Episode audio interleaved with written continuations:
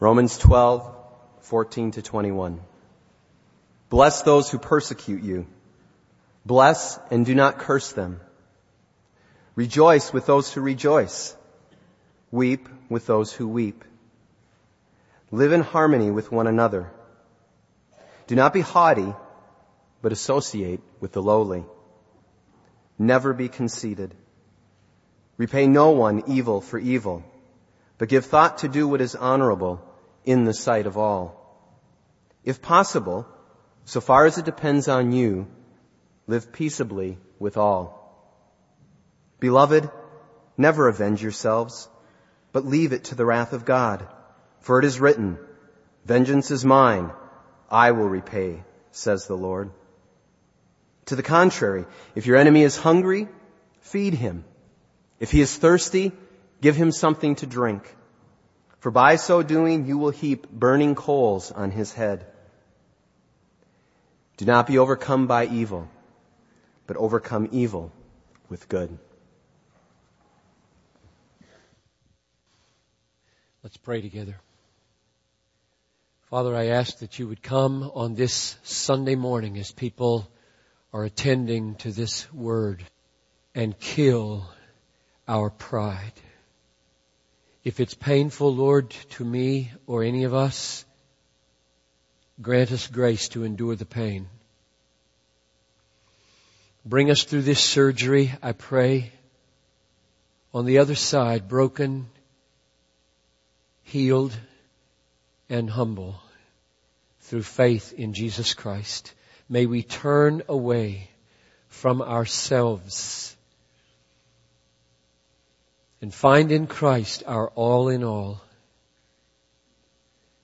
For those who are in this room, not loving Christ, not trusting Christ, not banking on Christ or treasuring Christ, I pray that Christ would come in power through this word and make himself known, real, compelling to every heart. In his name I pray. Amen. I mentioned last time that one of the reasons that we don't do verse 15, that is, rejoice with those who rejoice and weep with those who weep, is because we are glad that they're weeping and maybe mad that they're rejoicing. In other words, one of the reasons you might not obey verse 15 is because you're really angry at somebody because of something they've done to you. And therefore, if they start rejoicing, you're upset. And if they start weeping, you're glad. That would be one reason why we disobey verse 15. And I pointed out that verse 14, therefore, is clearly the opposite of that. Bless those who persecute you. In other words, don't hold a grudge against them. Bless and do not curse them. So God is calling you now to be a different kind of person than you are by nature. A kind of person, not just a kind of behavior. Blessing is something you do from your heart.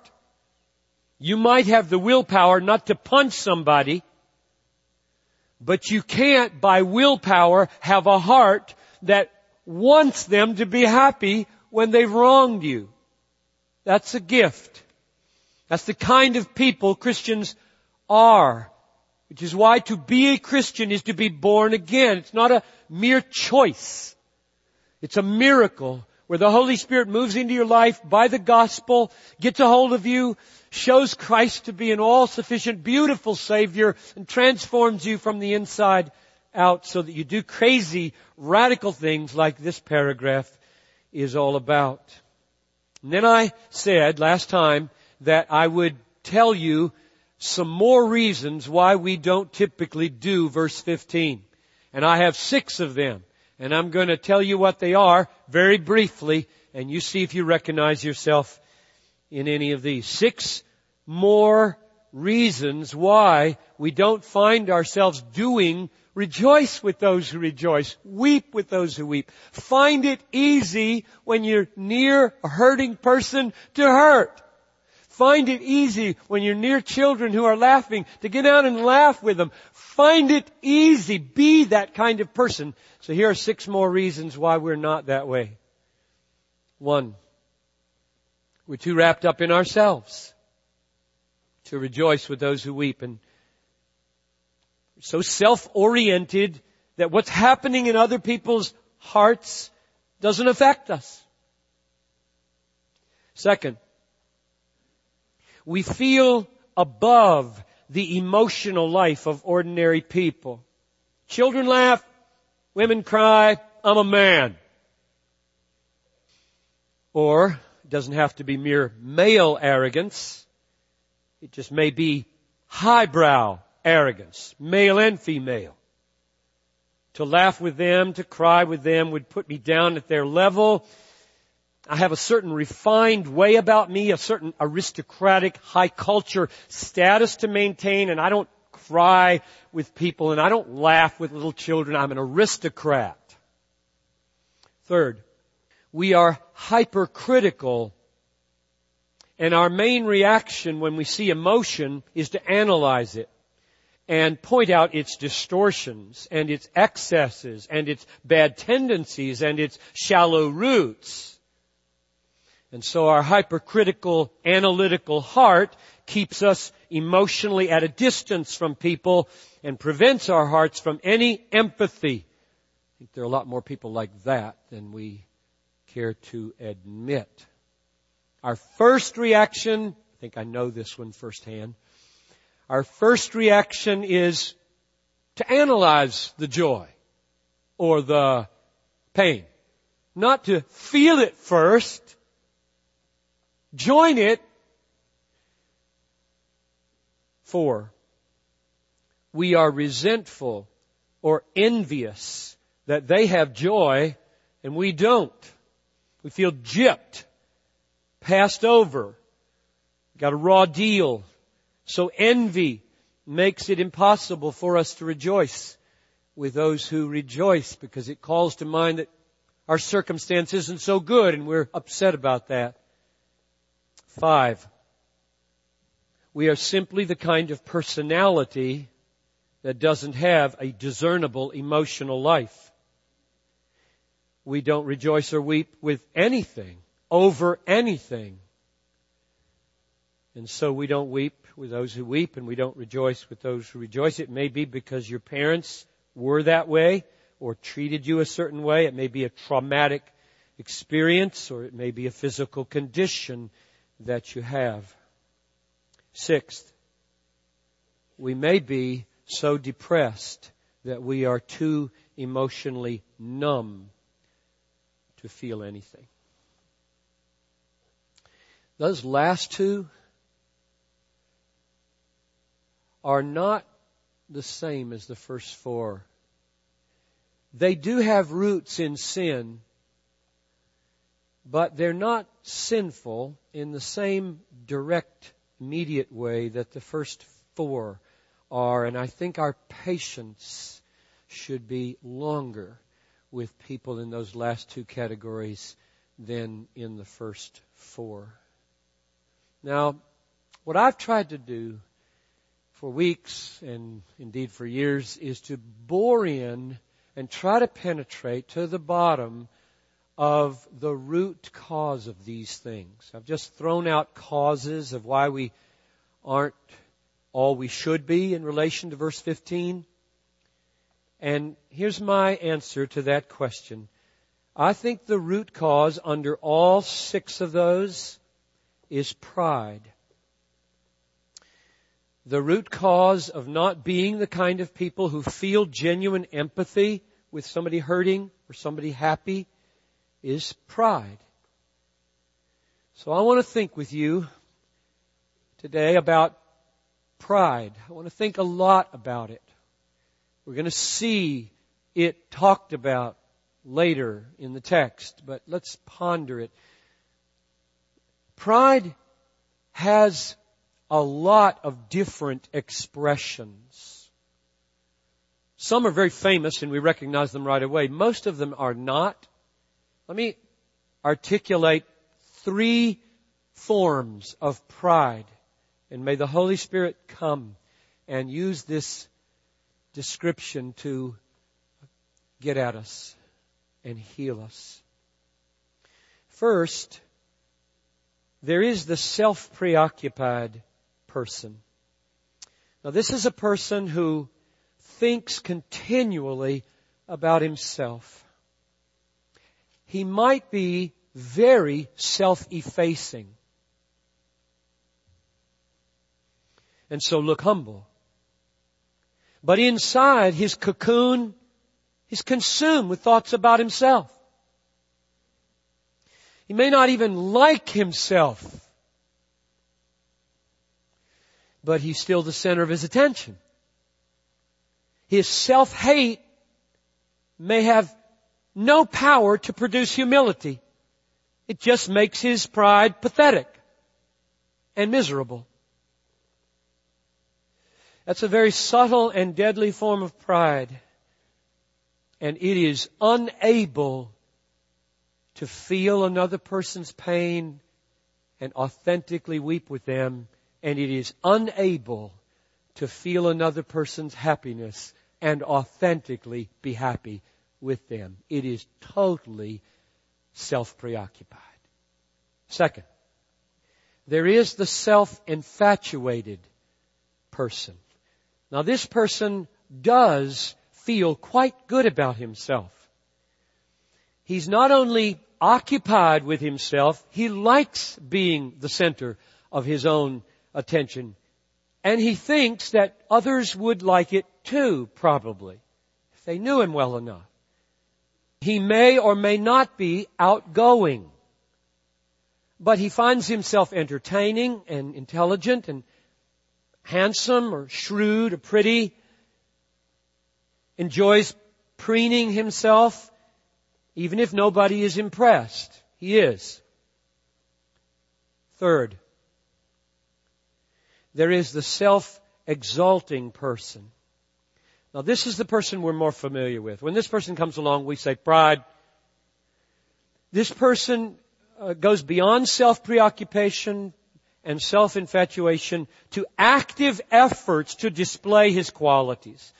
He really wants other people to see he wants other people to praise. He is very much in need of their approval and he works at it and becomes probably pretty good at it. Now none of these three forms of pride is able to weep with those who weep and rejoice with those who rejoice.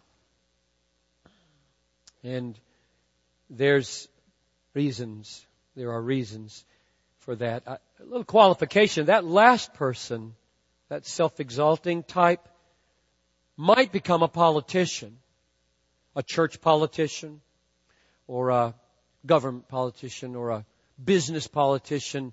And politicians, I mean, I'm using it in a pejorative sense. I, I hope a lot of you become Christian politicians so that this, this stereotype vanishes, but I'm using it in, like we say, politicking, or he's a political person in the church what they learn is that it's really prudent and expedient to weep with those who weep and to rejoice with those who rejoice and therefore they get good at it. And we all know the difference between the tears of an actor and the tears of a broken heart. Right? So here's my question. What's the opposite of this pride. This many layered, manifold, subtle, universal human disease that kills and sends to hell. What's the opposite of it? This sympathy killing, empathy killing, other oriented joy killing, other oriented sorrow killing demon of pride. Now there are two ways to talk about the opposite of pride. Here's one. This would be the one we would think of first, I think. Humility. Humility is the opposite of pride. Humility would mean, then, not thinking of ourselves all the time. Humility would mean uh, not being infatuated with ourselves, but really finding other people quite interesting and, and being drawn out and into their lives. And humility would mean not exalting ourselves, but really loving to exalt other people wherever we see something virtuous, some evidence of grace would make our day to praise another person. That would be the opposite of pride, and it would be humility. Now here's the problem with that description of the opposite or alternative to pride. It's godless. There's no Christ in it yet. It's atheistic so far. So if, if that looks beautiful to you, period, without any reference to whether it is rooted in, dependent on, and aiming toward Christ, you're probably not a very Christ-centered person. So all the humility I just described had no Christ in it, had no God in it. And therefore it's just so far human, natural, godless, atheistic. So I said there was a second way to describe the opposite of pride. Here's the second way. It's called faith in Christ. The alternative to pride, the biblical alternative, the Christian alternative is not natural humility, but faith in Jesus Christ, our Creator, our Redeemer, our Sustainer, our goal. The Christian alternative to self-preoccupation is Christ preoccupation. And the Christian alternative to self-infatuation is Christ infatuation. And the Christian alternative to self-exaltation is Christ exaltation. And if you put other, other, other people where Christ, Christ, Christ belongs, you're still godless. Let's be more precise.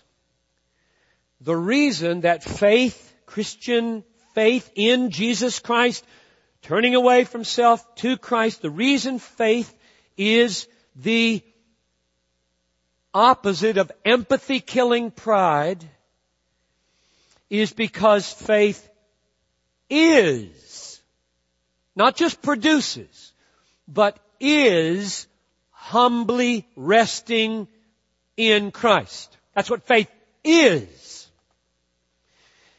Humility is not only the fruit of faith. It's the definition of faith when you put it together like this. Saving faith is humbly, self-forgettingly, self-despairingly resting in Christ. You can't separate it. If you took the humble piece out of faith, it wouldn't be faith anymore. Faith is a looking away from me to Christ. So the most profound thing to say about the opposite of pride is that it is faith in Jesus. Now, there's a, a, more radical way to say this, and I want to say it. Without faith in Christ, there is no humility among men. Without faith in Christ, there is no humility among men. In other words, faith in Christ is not just the Christian alternative or opposite of pride. It's the only alternative to pride. Where it doesn't exist, all you have is pride. If, let me try to explain that. If you have become a very other oriented person, but Christ is not in the equation, you're other oriented and other infatuated and other exalting, Christ is not in the equation, you are simply looking to people like yourself and not depending on the God who made you. Jesus Christ, the Son of God, brought the world into being, holds you in existence every moment of your life, died on the cross to take away your guilt and sin. As long as you are blackballing that Savior, as long as He is outside the picture and it's just you and people in your image like you, you're proud. There's only one word for humans who attempt to act humbly with no dependence on their Creator Jesus. No dependence on their Redeemer Jesus. No desire that Jesus get glory. There's only one word for people like that, and it's proud.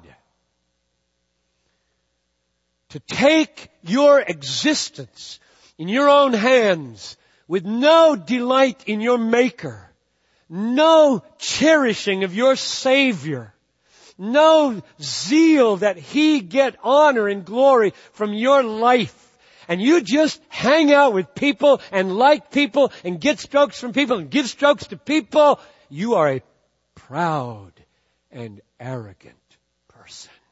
And that will be made so clear at the judgment day when the God of all the universe calls you to an account for how you related to Him.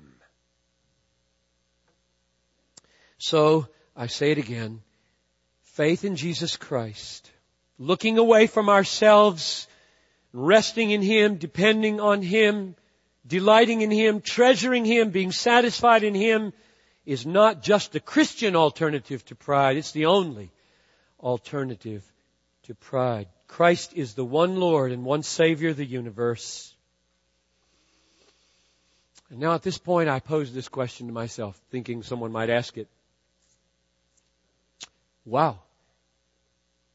You spent a long time up till this point in the sermon talking about pride in relation to verse 15 about not rejoicing with those who rejoice and not weeping with those who weep. If Paul had all that that you just said in mind, why isn't it here? Let's just ask Paul that. Paul, if you, if you agree that that was a, a helpful, faithful, biblical, textually warranted 10 minutes, why didn't you put that here in, in this verse? And I think Paul would say this. I spent 11 chapters of this letter laying a foundation for Christ-centered, Christ-exalting, Bible-saturated, cross-commending, blood-soaked, Spirit-empowered faith as the root of all your righteousness I can't say it in every verse as I bring forth a new exhortation. If Piper wants to build it in for 10 minutes every time and stretch this book out from one hour to 10 years, that's his business. And you'll just have to judge whether I'm making a right choice about stretching this hour long read into a 10 year project. But I think that's the way Paul would answer if we took those reflections on pride, all rooted not only back in chapters 1 to 11, the rest of the New Testament, he would say, I suppose if you're going to preach a series on chapter 12 and not turn it into legalism, you better be drawing in the gospel over and over again from the first chapters. But really, you know why I spent that much time on it? Verse 16. So I'm expositing backwards here. I'm, I'm, doing all my exposition. I'm going to read the verse. Verse 16. Paul's the one who brought pride into connection with verse 15. And here we are in verse 16. Live in harmony with one another. Do not be haughty. Associate with the lowly. Never be conceited. So right next door to verse 15, weep with those who weep, rejoice with those who rejoice is don't be haughty. Hang out with lowly people and take up lowly tasks and never be conceited. And I had, I read this weeks and weeks ago. I said, okay, what these two verses got to do with each other? And that was the last 15 minutes. Now, let's linger on verse 16 for a moment. Because we got some new things here. Two different ways here, Paul attacks pride. Two different ways. First, he attacks it by talking about the kinds of tasks or people you might be involved in or feel above. And the second is to talk about your attitude to yourself. Let me just show you what I, where I'm getting at. Literally, verse 16 goes like this. Don't be high-minded. That's translated, don't be haughty in the ESV. Don't be high-minded, caught up with high things all the time, but be carried away with the lowly. Now the lowly there could be things, tasks, people. You can't tell in the original language whether it's neuter or, or masculine. So it's kind of, hmm, you're going to do that. And the ESV made the choice, people. Associate with the lowly. But it might be lowly stuff. Here's an illustration of what I think is included here. I think he means in the first two phrases, don't be high-minded, be low, come down. I think he means, don't think that changing a diaper is beneath you. Okay, let's talk about diapers. I checked this out with Noel today. It's just a little interlude, give you a window into the Piper home. We had kids in diapers, I figure, for 10 years. Roughly two and a half years each, right? More or less. And I figure the 365 days in a year, that's 10 times 365, that's 3,650. And I asked Noel, how many diapers you change a day when you got a kid in that condition? She said, newborn or six months or two years? I said, oh, just the average. So we hit upon six. I had chosen eight. I think six is low, but six. So you multiply six a day times uh, 3,650 and you get around 22,000 diaper changes. Now I didn't ask Noel this, but I'm just going to guess how many of those I did. And then you check with Noel and see whether my guess is right. I'm, I'm just guessing roughly 20%. So I figured 20% of 22,000, round it down. So I've changed about 5,000 diapers in my life. And I only point that out to say, that's a good thing to do, dads. That's a good thing to do. You shouldn't say, I'm a pastor of this church. I write books. I don't change diapers. Or let's just broaden it out for single people and others. Uh, I don't run errands, or I don't type reports, or I don't sweep floors. I don't do tasks that our culture calls menial, simple, lowbrow. I'm above them. I think that's what the first half of verse 16 is talking about. That is, those two phrases, don't be haughty, associate with the lowly, or more literally, don't be high-minded, come down to lowly tasks, lowly deeds, lowly people. And then, that phrase, uh, be carried away, it's called associate with lowly. Be carried away with simple, lowly, ordinary, tedious things. Isn't that just a fleshing out of Philippians 2? Let this mind, let this mind be in you, which was also in Christ Jesus, who did not count equality with God a thing to be seized, grasped, held onto, but emptied himself, took the form of a servant and was carried away in lowliness all his life long, hanging out with the people nobody else would hang out with, doing the kinds of deeds, touching lepers, holding little children when the disciples said, tell the children to go away. And he says, suffer those little children to come to me. And he got upset at his disciples Jesus went from as high as you can get as God to as low as you can get on a criminal's cross that we might experience two things. One, forgiveness for all of our pride and the ability to become more like Him. That's what He was doing for us when He came. I gotta point out this word. The word associate with the lowly literally uh, be carried away with. It's used in two other places in the New Testament. Galatians 2.13, Barnabas was carried away with Peter's hypocrisy. 2 Peter 3.17, the people were carried away with the error of lawlessness. Hmm. Be carried away with the lowly tasks, the lowly things, the lowly people. Be carried away with them. Be swept away. What? Why did he choose that word? It's an unusual word. It doesn't just mean associate with. It's an unusual word. It means you're being acted upon. Something's happening to you and you're being, you're being drawn. Barnabas, he didn't want to be a hypocrite in Antioch. He was just sucked into the spirit of the moment.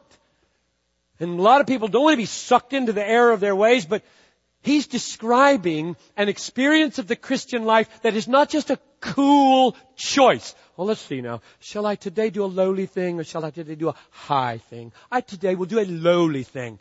It's not the mindset at all. The mindset is, I just love getting down there and helping sweep. I love to help put chairs away. I love to get the mail and carry it up the steps. I'll, anybody's report I can type.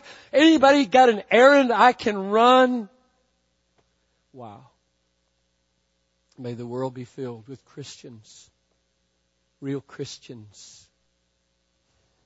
We are becoming, we are becoming, may the Lord hasten it, new creatures, not just new deciders.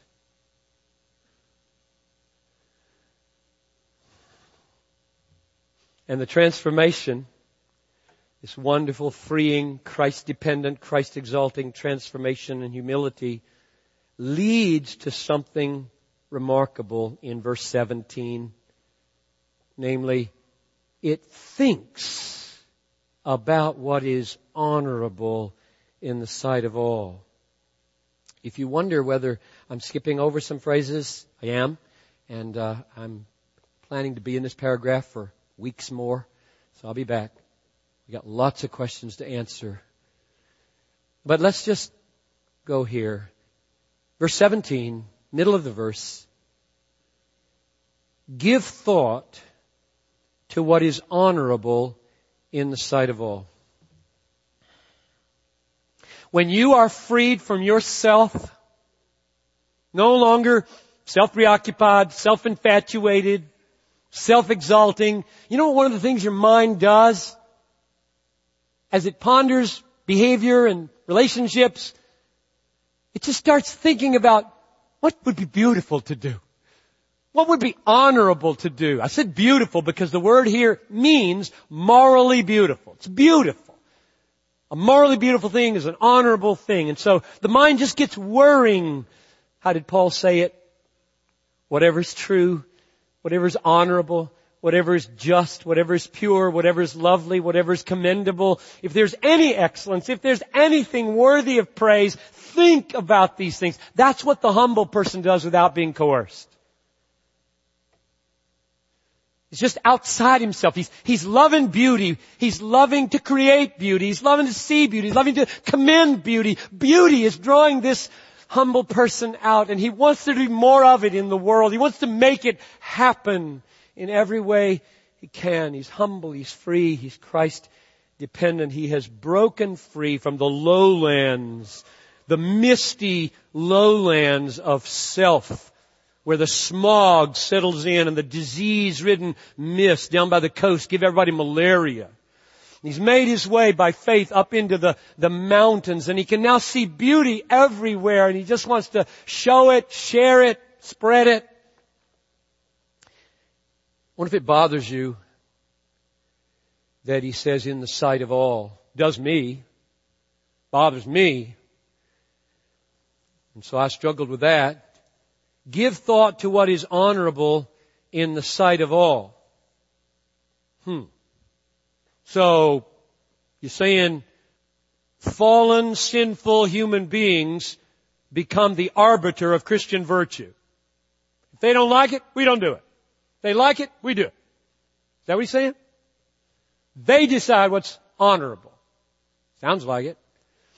There are some clues that's not the case, and you know it's not the case you've read the rest of the book.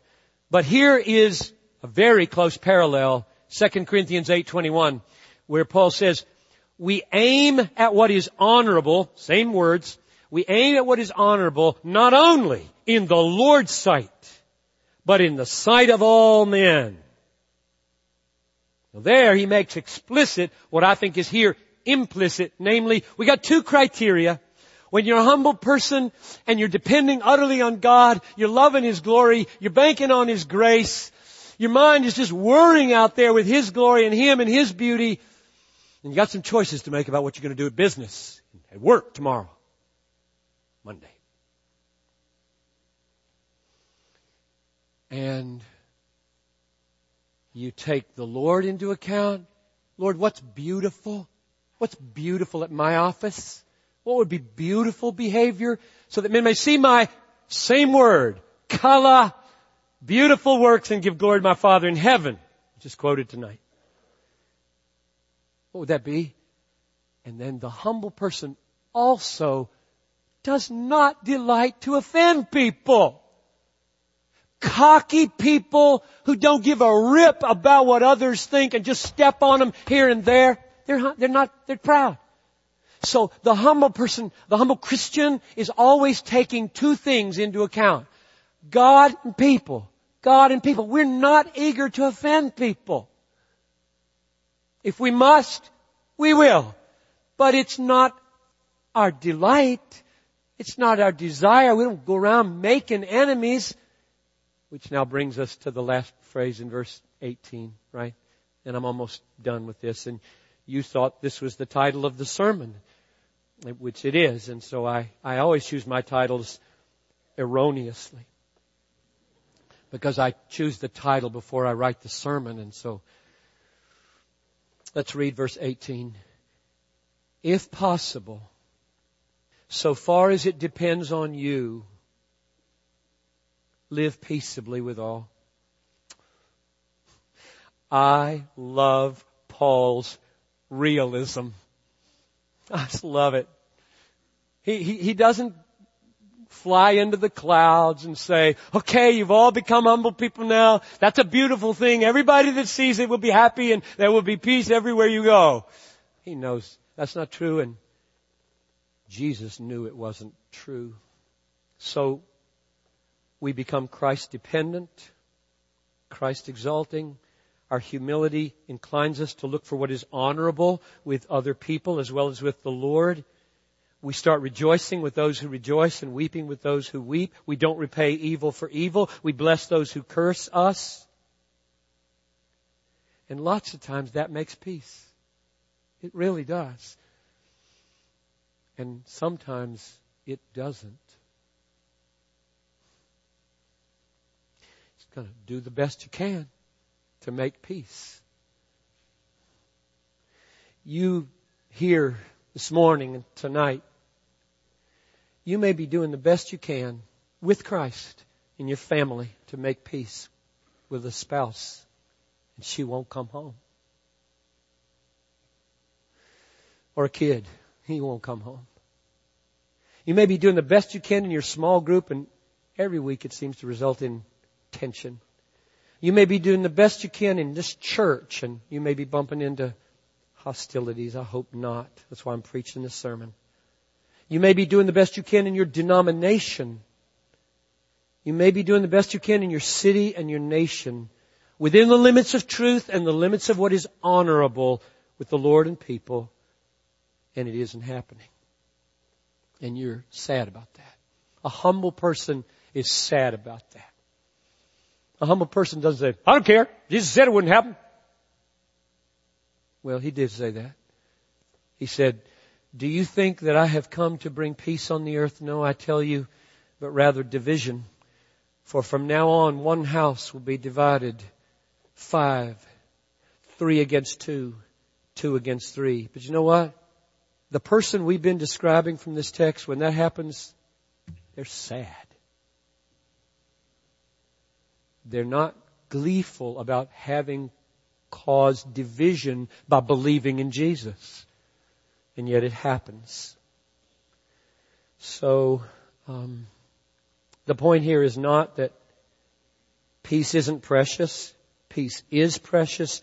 It's just that peace with God through Christ is more precious.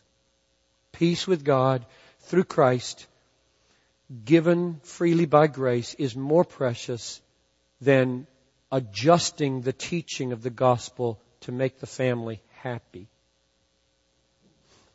In fact, it will hurt the family in the long run, even if it makes them happy, if you adjust the teaching of the gospel.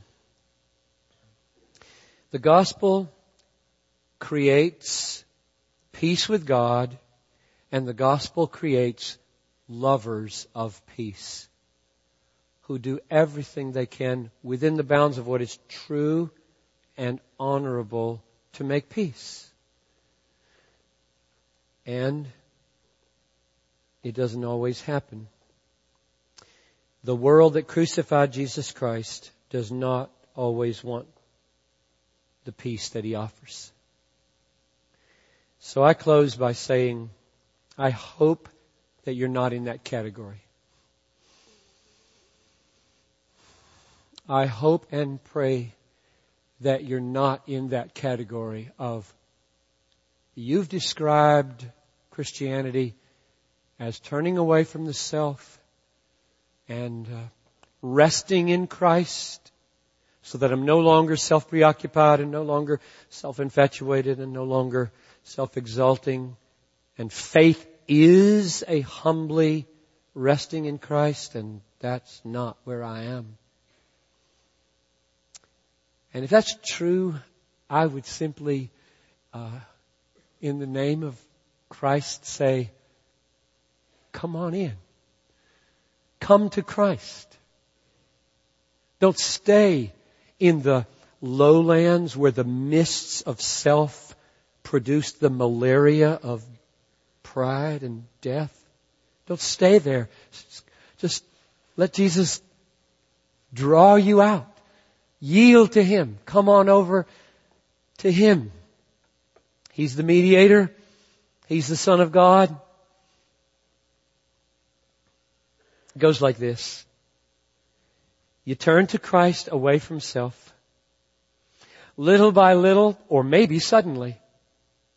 God does it in different ways. We have wonderful testimonies as we baptize people on Wednesday night of how God does it so differently to save sinners which he could do right now in the pew where you're sitting. But it might go like this. You say, no self, you're not king anymore. I can let you influence me decisively. I'm going to turn now to Jesus Christ, throw myself on His mercy because He died for my sins, and I'm going to believe in Him. And God then gradually produces humility. Christ dependent, Christ exalting, humility. And then pride begins to die. We're able to weep with those who weep and rejoice with those who rejoice. We begin to think about things that are honorable and beautiful. We start returning good for evil instead of evil for evil. We start blessing those who curse us. And freedom enters into our lives. So I encourage you, turn from self and trust the Savior. The Lord bless you and keep you. The Lord lift up His countenance upon you and be gracious to you. The Lord lift up His face upon you and give you peace and make you a very, very Christ exalting, humble, and joyful person. And all the people said, Amen. You're dismissed.